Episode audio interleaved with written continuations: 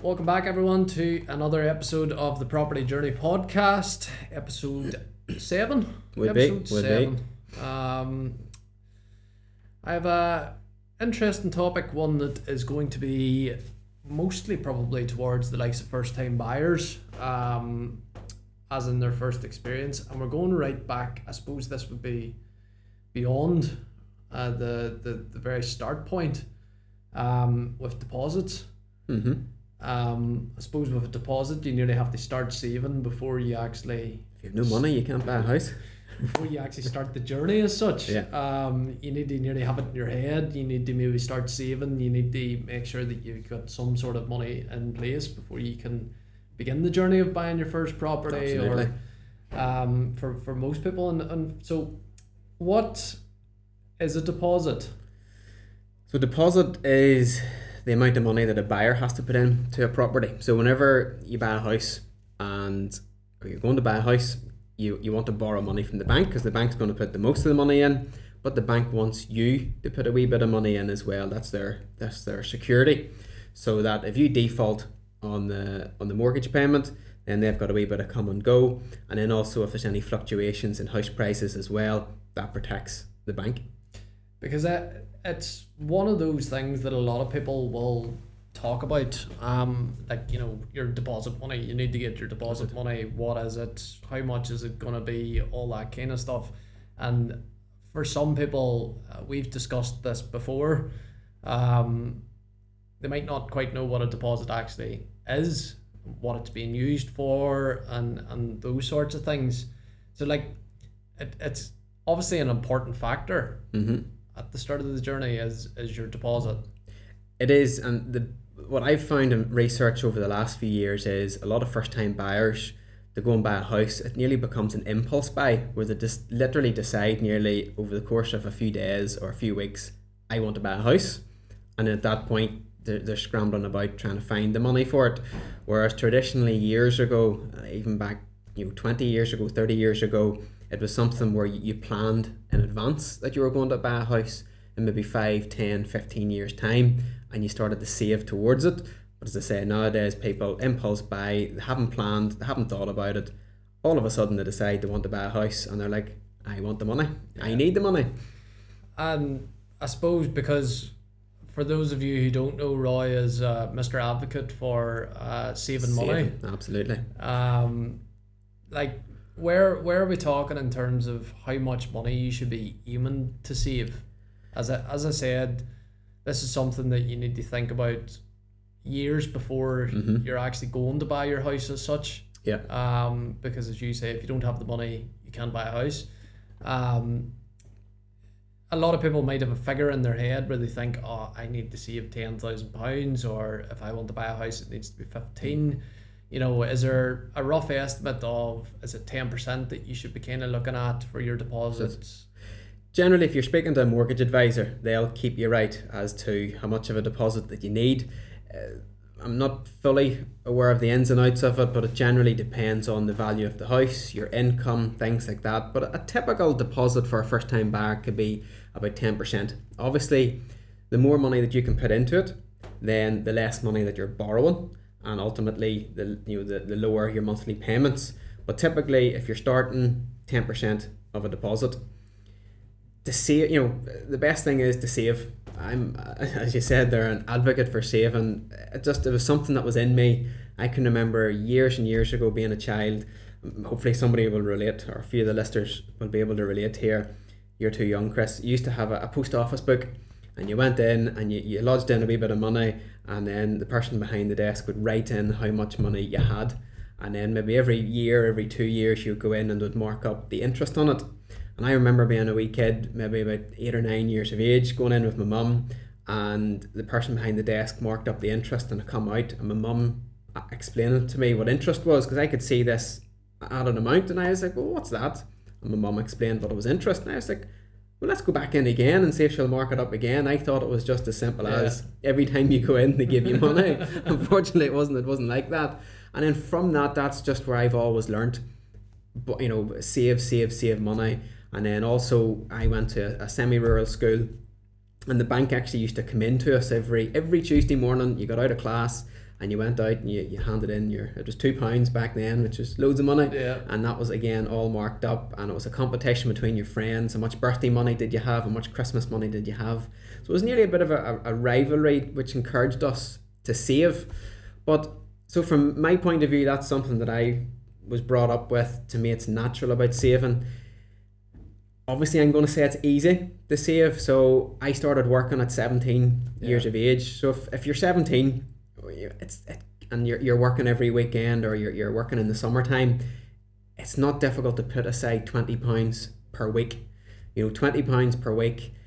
You know, it's just maybe a couple of less coffees. You know, it's maybe getting the hair done less. Just just very very small tweaks. And if you put or even get more pocket money, 20 pounds a week from 17 is roughly about a thousand pounds per year.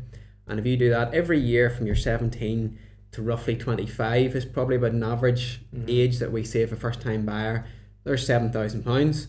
And if you have a partner, that's the two of you. If you've done the exact same, you know, there's 14 14,000 pounds, which, you know, 10% will allow you to buy a house at about 140,000 pounds, Yeah. which at the minute a new build house is anything depending on the area and the quality and the size, but it could be anything from 130 till about 170,000. So there's very simple 20 20 pounds a week and you have a deposit for a house. I know, and 20, 20 pounds nowadays in, in current, you know, Yeah. circumstances actually isn't very much. No. You know, and I know a lot of people twenty pounds will go a hell of a long way for them, but at the same times, you know, when you think about it now and the cost of different things, as you say, you know, going and getting a haircut nowadays is nearly twenty pounds. You know, and if you manage to cut that out, you know, once every so often and, and save it towards it, you, you should have a nice wee chunk starting to, to build up. Um, and I suppose that that actually kind of t- touches on. Obviously, we're talking here for for a first time buyer's point of view. Mm-hmm. Um, most people that are either moving home have probably already um, went through the first time buyers. They understand what a deposit is. They understand the process that they they have to go through. So, is there different strategies to come up with like affordable budgets for your home purchase in terms of you know understanding what your deposit is and, and the best way to go about it and trying to get it Well, there's a few different ways. If, if you want to do it yourself, you know, if you're at an age where you're maybe out, you've, you're working full time, you know, the the basic instinct is always to trim back on your money and, and to save money, which ultimately is is good. So yes, you get trim back on a few things, less spending and, and save there. But ultimately in business you're always taught, well, how can I find money? yeah And very simply, if you have a job, you know, why not go to your employer and say, right, um, can I have some overtime? You know, work one evening a week, work on a Saturday morning, go and get a second job, whether it's working in a supermarket or, or doing anything, or find a side hustle, something that you like doing, whether it's mowing somebody's lawn, washing somebody's car, all of those things. And if you just do like one evening in a week or a Saturday, you'd be surprised how quickly you can get get a bit of money saved Yeah. up. So that's finding the money yourself. Another way is if you have parents, you can go and ask your parents, listen, have you any savings? Is there any any man inheritance that I can get now effectively? And they may be able to, to gift that to you. Maybe you have some grandparents or an aunt or an uncle who's really good to you. You could ask them as well for a gift of a deposit. Yeah, and uh, because it is, it, I know even from a young person's view now, it, it is very difficult with, with the price of property now. Mm. And, you know, when you begin to weigh it out, I think I heard a stat that it was roughly speaking, maybe the price of a house used to be between three and four times your yearly salary. I think it was, and now it's nearly at eight Yeah. you know so when you when you put it into that perspective that that's quite an increase Yeah. um so we, we understand that it's going to be quite difficult to, to be able to build up that amount of money Mhm. as well as the cost of living currently the prices that it is everything's becoming a that wee bit tighter and tighter um like what are the key expenses then outside of of your deposit that you maybe should think about as well And before you buy the house. before you So- buy the house. Um, in no particular order, you getting your mortgage. Some mortgage advisors charge a fee, so that's something that could vary from maybe you know a couple of hundred pounds to four or five hundred pounds. So that's something. If you're going to get a survey done on the property, that's something you have to, to factor in. You've legal costs as well to factor in. Depending on the value of the house, there may be some stamp duty to pay if it's at the higher end of the value. And also factor and bear in, which a lot of people overlook, is it's one thing buying the house, paying the fees, and getting the key and getting the keys. The next thing is actually furnishing the house. You know, like furnishing the house can be very, very, very costly. Right down to you know, I can always remember moving into my first house. You don't have anything. You're used to maybe living at home with your parents, and I can remember two or three weeks in, and you you keep going to the cupboard to find something for the first time, and you realize "Ah, I don't have that. You know, Yeah. every single thing has to be bought. And again, you know, tables, chairs, sofas, bed, fur- bedrooms, furniture, everything. You don't belong seeing another easily ten thousand pounds, depending on your tastes. And is this maybe slightly off topic, but um, the obviously the rise in turnkey properties now, Mm-hmm. you know, that are maybe partially furnished now are becoming quite popular. Is that a case of you don't have to worry about going out and furnishing it? Well, the turnkey properties would be brand new properties that, that come ready in that they've got carpet, they're painted, they've got you know, the kitchen appliances, fitted kitchen appliances. It's basically you're ready to move your, your furniture in and go. Yeah. We do see in the industry where there's more demand for not necessarily for a new build, obviously there's those benefits of a new build, but also houses that have maybe been refurbished or sitting already nice and pretty.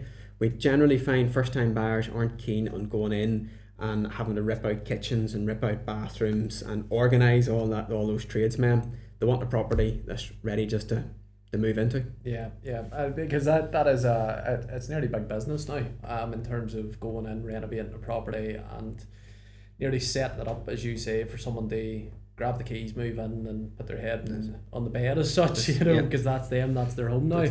Um, and there's been lots of talk about government programs and supported programs for first time buyers now to be able to go and obviously purchase their first home. Do you have much insight into those types of schemes? Well, first of all, you have which was a very known scheme, which was the Help to Buy, which uh, is actually now closed, and that was a scheme by the government that it was you know encouraging you to save. So every month you would t- put two hundred pounds into the scheme, and then whenever it comes to actually closing it and using the money, the government would have given you fifty pounds for each of those two hundred pounds that you put in. That scheme is now closed, so if you haven't already opened that, it's, it's too late. But there's an alternative to that, which is known as a lifetime ISA, mm-hmm. which is basically you go to a lot of big financial institutions and they provide this. It's a bit like an ISA, whereby you save money and then there's a bonus whenever it comes to buying your, your property. Other schemes available would be co ownership. So, co ownership is a government backed scheme whereby it's a government body that comes in, they share like an equity with you in the property and it just completely depends on the value of the house whether you are able to put money to it or not it's also a means of buying a property without actually any deposit and then there's also some money borrowed from a, a lender as well. So it's a fantastic scheme. And the third option is if you are able to rent a property which is owned by a housing association or the housing executive. If you've lived there for a certain number of years you can actually make an application to buy the property. And then if your application is successful you get to buy that property at a big discount. So that's a, a bit of a bonus as well Back to the the because the, co ownership one is is a lot a lot of people are either currently on the scheme or using the scheme. So just to dig into it slightly, you're saying that you don't actually need a, a deposit. there are circumstances you don't need to put put any money down and it can be completely uh, funded through the co-ownership and through a bank So the, the co ownership would act as if nearly like a, a lender as well then. Yes in, in, in legal terms they, they effectively own the property and then they lease it to the buyer for 99 years and then there's a, a very small well shouldn't say very small but there's a rent that's charged and that's all calculated out as well by the percentage. And simply so you'll pay a rent to co-ownership for their share and then you'll pay your, your mortgage for how much that's been put in by the, the lender as well. And you've got 99 years to do what you please with the property a lot of people use that as a, as a the first rung onto the, the property ladder. They're able then to you know get a house get saving money and then in a few years time you can actually start to buy out co-ownership and you can buy them out in small chunks or larger chunks or ultimately you know you're not totally committed to it if you decide you don't want to own the house anymore. You can simply sell the house and move on. And if you were to for example sell the house you would obviously get whatever amount that your share is worth Aye, so it's just whatever share the ownership owns, for instance, yes, then it's valued and then they'll get that back. And then, yes, if there's equity on the other part of it, yeah as soon as the mortgage is paid off, ownership is paid off, if there's still any equity there, then yes, that is uh, the homeowners. Yeah, yeah. Oh, it's it's because uh, there's obviously been you know it's the the model that the government are currently pushing as their you know support scheme as such for, for first time buyers, and it's interesting to actually get a breakdown on it as to how exactly it works. Um, It's, it's a phenomenal system uh, and process. Um, over the last few years, a lot of effort has been put in by ownership to streamline the process. So they now have a you know from you applying for it to getting approved is very quick. Um, then also from the solicitor point of view, there's a portal system where the solicitor logs into. A lot of it's all done uh, through it, and it's very very very quick indeed. you know, and and as I say, and we've talked about this before as well. Be careful what you what you hear on social media and stuff because I've heard uh, a couple of people that have been slating it, um, and their reasons are, which I laughed at because it's not really the model that it's for.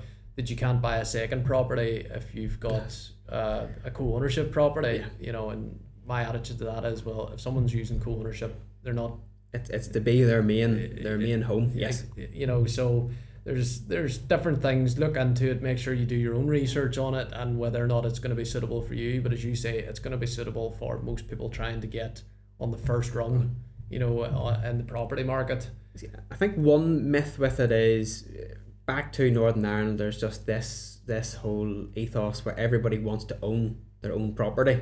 So understandably, if you're using co-ownership as you know the whole purchase and you've got no deposit in it, well then ultimately you've got little to no equity. yeah But then again, without co-ownership, you wouldn't have a possibility of actually owning a oh, property. yeah Whereas if you rent a property, you're paying out rent, and that money's they'll always say it's dead money. yeah Whereas with co-ownership, yes, you're paying them money, but any rise in the value of the property, the homeowner is benefiting from it. So if you've got no deposit or a low deposit, it's a fantastic way of getting onto the property ladder.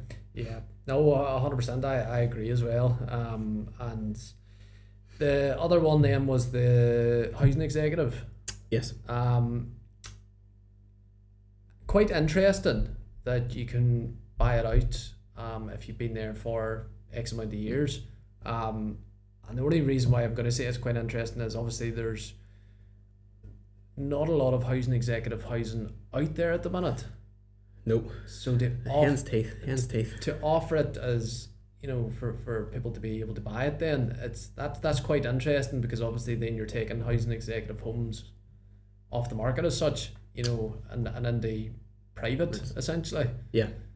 Well, from that though, just uh, the housing executive do buy properties, and then also housing associations, which are a similar concept to the housing executive. They're continually buying up land. So yes, on the one hand, there's a possibility that you know the, the number of properties in the housing executive are being reduced. There are housing associations which are increasing and maybe stepping into the into the shoes.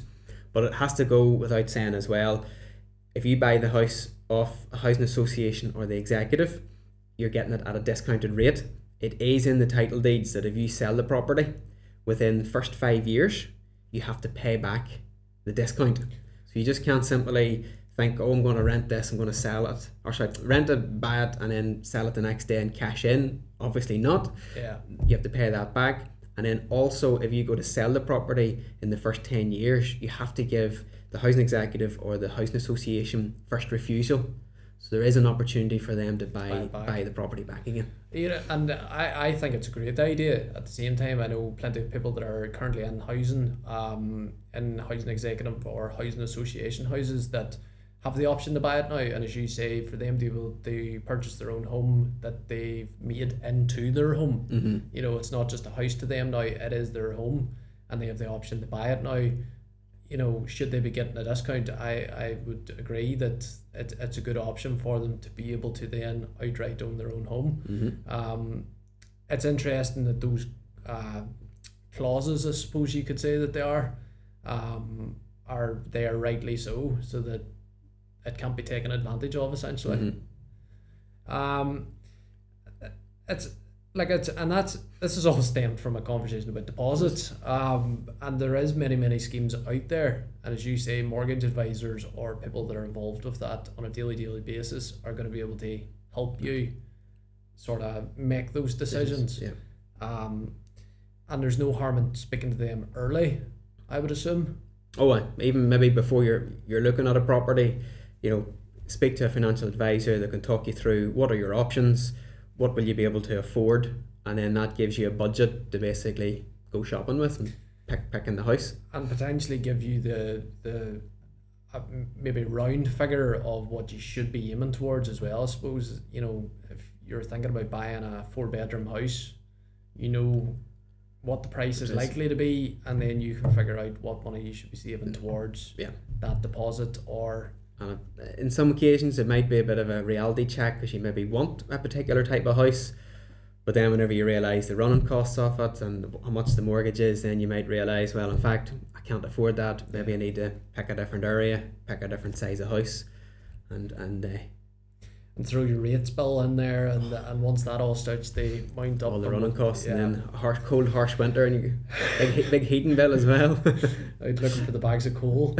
um, and I think you touched on it there briefly at the start as well. The advantages of having that larger deposit for the house. Um, Yeah. What I suppose the the main the advantage is going to be saving on interest. So the bigger the, the deposit, then yes, the less money that you are borrowing, and then ultimately that means the smaller, uh, the lower the, the monthly payment. So just basically more affordability Yeah. is is is the point. And is there any common mistakes? And I know, like, uh, you could very easily say this about uh, savings. Um, common mistakes, things crop up. Maybe scrap your twenty pound payment into you know your account for a couple of weeks or a couple of months, and then you kind of forget about it, and then you realize that you've maybe lost three or four hundred pound that you should have saved into that account. Is there any kind of common mistakes that you can make? Maybe just putting it off, maybe. Well, one thing we always hear a lot of people say it, it's all about good intention. So to kind of step aside to then come back to the point. So if when somebody's buying a house, they have a mortgage, and they're normally on a fixed term, and if they go to pay it off, then they're penalised in it, and you can you're also allowed to pay a certain amount. You're allowed to pay ten percent of the debt every year. So when we're going through mortgage offers with everybody, everybody always, or the vast majority of people say, "Oh yes, yes, I plan to pay an extra so much per year, or I want to get rid of my mortgage." But it's all a good intention, and I always ask the question, well, "When are you going to start paying that?" And they always say, "Ah, well, give me a few months till I get settled in, and I'll have the sofa to pay for, and I'm going to be changing the car and what have you." I'd be fairly confident that the vast majority of those people who have good intentions won't actually do it Yeah. You know, it's like you know, going to the gym. If you always say, "I'll, I'll start, I'll start fitness next week," you know, generally that doesn't happen. I hope that's not a dig at me. Whereas if people say, "I'm going to start it," and then you go out straight away and go go for a walk or a run, so it's all about intentions, and it's the same thing. If you want to lose weight, if you want to be fit, if you're focused on it and you start it straight away, uh, you, you'll you'll you'll benefit from it. Whereas if it's something where it's an intention, it'll not it'll not happen. So my trick is basically from day one. So if you're buying a house, open up a separate bank account, mm-hmm. or very simply every month you've got your mortgage payment. Have it set as a direct debit that that's how much your mortgage payment is plus whatever it is, another twenty pounds, whatever you can afford. Even if it's even if it's only five pounds, just set up that extra payment and it immediately goes out. So that means at the end of each month, when you get your, your pay in and you pay out all your household bills, that forms part of your usual outgoings and becomes a habit and completely, yeah. completely disappears. Yeah, um, because that, that is a big thing. Like you know, and as you say, the the intention sometimes are there. You know, and three months time you're still intending to do it and get around to doing it, and then before you know it, it's a year and a half down the line. Yeah. Very much like me trying to go out running. Uh, that lasted about a year and a half, and it was only two weeks ago I went back out again. Um, and like this is a difficult one as well, and and I've already mentioned that that everyone's income, everyone's jobs, the money that's coming in, what they can afford to save, all that kind of stuff is different. Um, but like you've touched on it there about increasing your income, mm-hmm. finding money. Um, at the same time, as maybe looking about reducing your expenses as well. Yeah. You know, do you try and cut back as much as possible? Do you try and save the money? You know, is that kind of basically what we have to do? Well, initially, well, it's down to the person. It might be easier for somebody just to cut back a wee bit of their spending.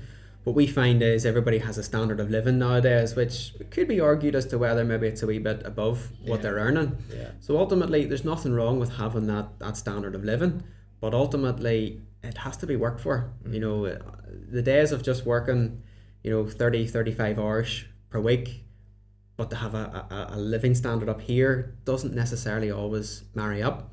Whereas very simply go out and work a few extra hours, you know, simply just get into a habit, you know, work one evening a week and that could be enough to basically almost pay your, your mortgage. Yeah. You know, and that's what a lot of people do. They start a side hustle to pay one small small bill.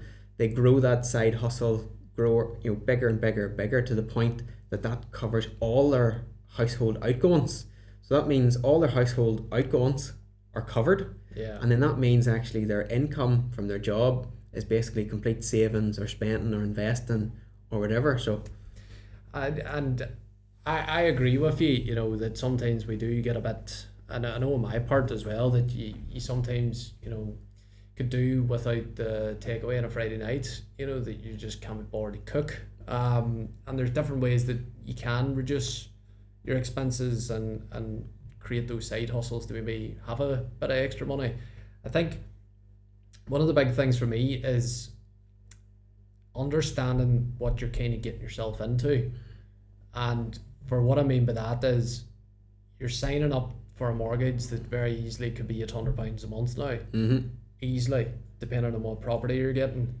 As you say, you've your yearly bills coming in. So you, you have your rates coming in, you know, you maybe have your insurances to pay for.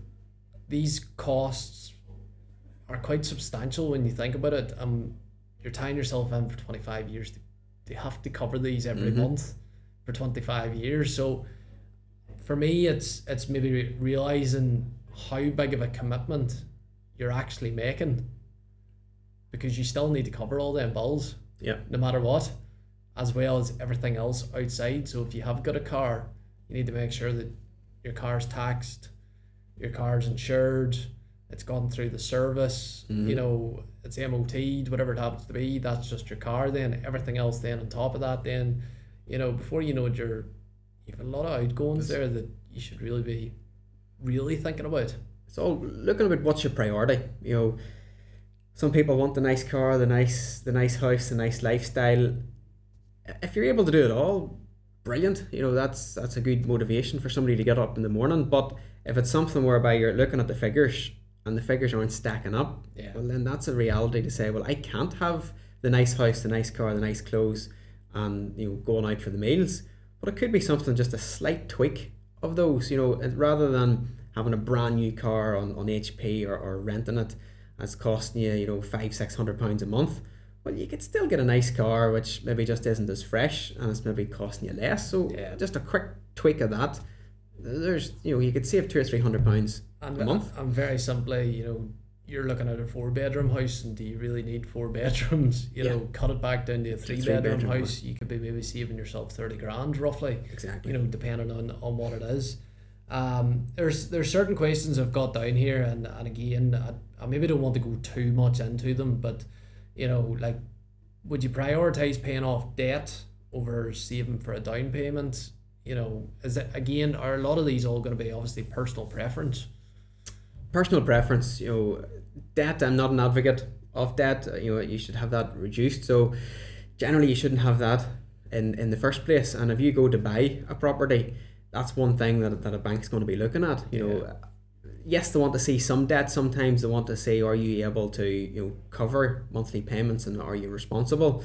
But if you have a lot of debt and a lot of credit cards, a lot of loans and overdrafts, it'll have a big impact on your success rate and being able to get a mortgage. It probably feeds back into the, the sort of credit score situation where obviously if you pay off and are known to be able to pay off uh, a monthly amount every time, you're obviously your credit score is going to be increased. Um, I suppose thinking about that question, my attitude to that would be clear off as much debt, and I would nearly call it stupid debt or consumer debt. You know, where as you say, credit cards and stuff, where you've maybe went out and you know you threw the family holiday on the credit card, and you know certain things that maybe shouldn't maybe have been a credit card shouldn't maybe have been used for um and getting that all cleared out because you know would you rather it cleared out so you know that it's covered rather than trying to save for a house and then potentially getting yourself well essentially getting yourself into more debt See, one thing which is debt but may not be looked at as debt is the likes of you if you've got the, the most latest iPhone mm-hmm. so the price of it nowadays and you're taking it out on credit and that's a monthly payment yeah you know you, you maybe look at it as oh that's what my phone bill is Yeah. every month but you that- don't own it but you don't own it and that's Yeah. a debt and that's showing up in your credit score and i've heard a lot of stories where somebody has simply missed uh, a phone bill payment which could be as little as 20 quid or it might be 120 pounds and that missed payment has a big impact on on on them being able to get a mortgage or even renew their mortgage Yeah. so even the likes of those things that could be something whereby whether you view it as debt or not i would be viewing that as basically you know, don't cause any blemishes to your credit score or your Yeah. possibility of being able to get a mortgage We'll definitely have to uh, ask that one to our mortgage advisor who will who will hopefully be getting on. Um, like I, I've a whole lot of different other things here, um, but I probably don't really want to touch on them either because it's maybe more a financial side of things um, in terms of a financial advisor and what you would ask them. Um, but obviously, from a personal preference, would you consider those alternative housing options? The likes your co-ownership, maybe the likes of rent to own. Um, if you're struggling with maybe gathering up the money for those down payments or deposits. completely personal I I would say the first step to do is actually work out have you got a deposit or maybe even work out a time frame when you are when are you going to buy a house to see can you actually save up the deposit and then work out you know is that possible? If that's not possible then look at the different options and see which then suit your, your needs. It's going to be probably on a final note quite difficult um, maybe to stay motivated would you say for some people? You know knowing that if you to throw a figure out there say for example 14,000 as you said earlier you know if someone's starting from scratch mm-hmm.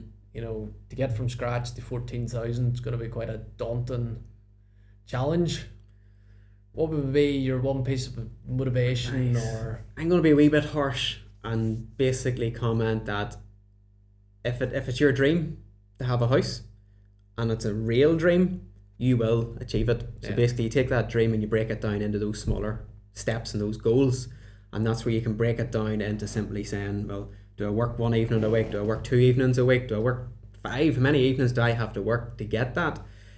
If it's something where somebody loses motivation, well, then ultimately that's not for them. You know, it's the likes of a, you know, a world record sprinter, an Olympic sprinter running 100 meters, you know, they're running, they're practicing every single day for their dream to win that race, which only lasts less than 10 seconds. You know, so they have to practice every day. That is their ultimate goal. And if they don't put the effort in, they're not going to get it. Yeah, yeah. And as you say, for some people, owning a home, and especially here in, in NI, um, owning your home's the nearly the number one thing on people's lists. Um, if if you want it, you know, put the hard work in and go and get it. Yeah. Um, So on, on an overview, uh, your deposit is essentially your money that you need at the start Mhm. to be able to put forward as your own payment as such, so that your lender has the what way would you put it support mechanism behind it. It's, it's, it's their safety net as Safety well. net. Yeah. Safety net was what I was looking for. Um, speak to your mortgage advisor or a financial advisor if you're unsure as to maybe a deposit amount or what you should be aiming towards, whether you might, you know, maybe need to increase your salary, whether you might have difficulties if you maybe have um, issues in your credit score, for example. Um, and look into your options. Work backwards and then ask yourself how. Yeah. How can I get this money? And if you start to ask yourself that question, it's the same in anything. How can I make life? How can I make this easier? How can I do this? You'll soon get the answers. And for me, what I would say for any first time buyer is just be aware of what you're getting sel- yourself into in terms of your commitments. You know, don't forget about your rates, don't forget about the furnishings, don't forget about Have a buffer zone. Yeah. On that note, actually, I should have said earlier on when you'd said there about the extra cost about buying a house. Okay, not not necessarily extra costs, but a lot of people don't realize running a house is like running a, a business. So any business that is running on the wire every single month, if if they run into a bump or have a difficulty, they're wiped out very quickly. It's the exact same when you own a house. You need to have a buffer zone there so that you have enough money to last you three, four months ideally to cover all household bills so that if you are off sick or if you're poorly or if something happens, you've the comfort of knowing that the bills can be paid for a few more months until hopefully you can get back on your feet again. yeah, yeah.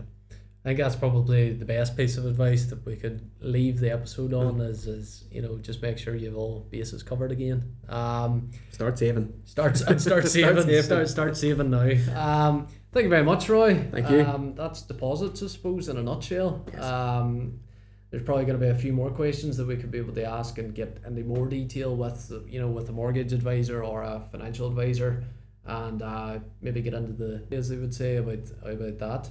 Um, but thank you very much. Thank you. I think we'll leave it there. Um, if you've enjoyed this episode, make sure to give us a follow, give us a like on our social media platforms, and uh, stay tuned for the next episode. Thank you.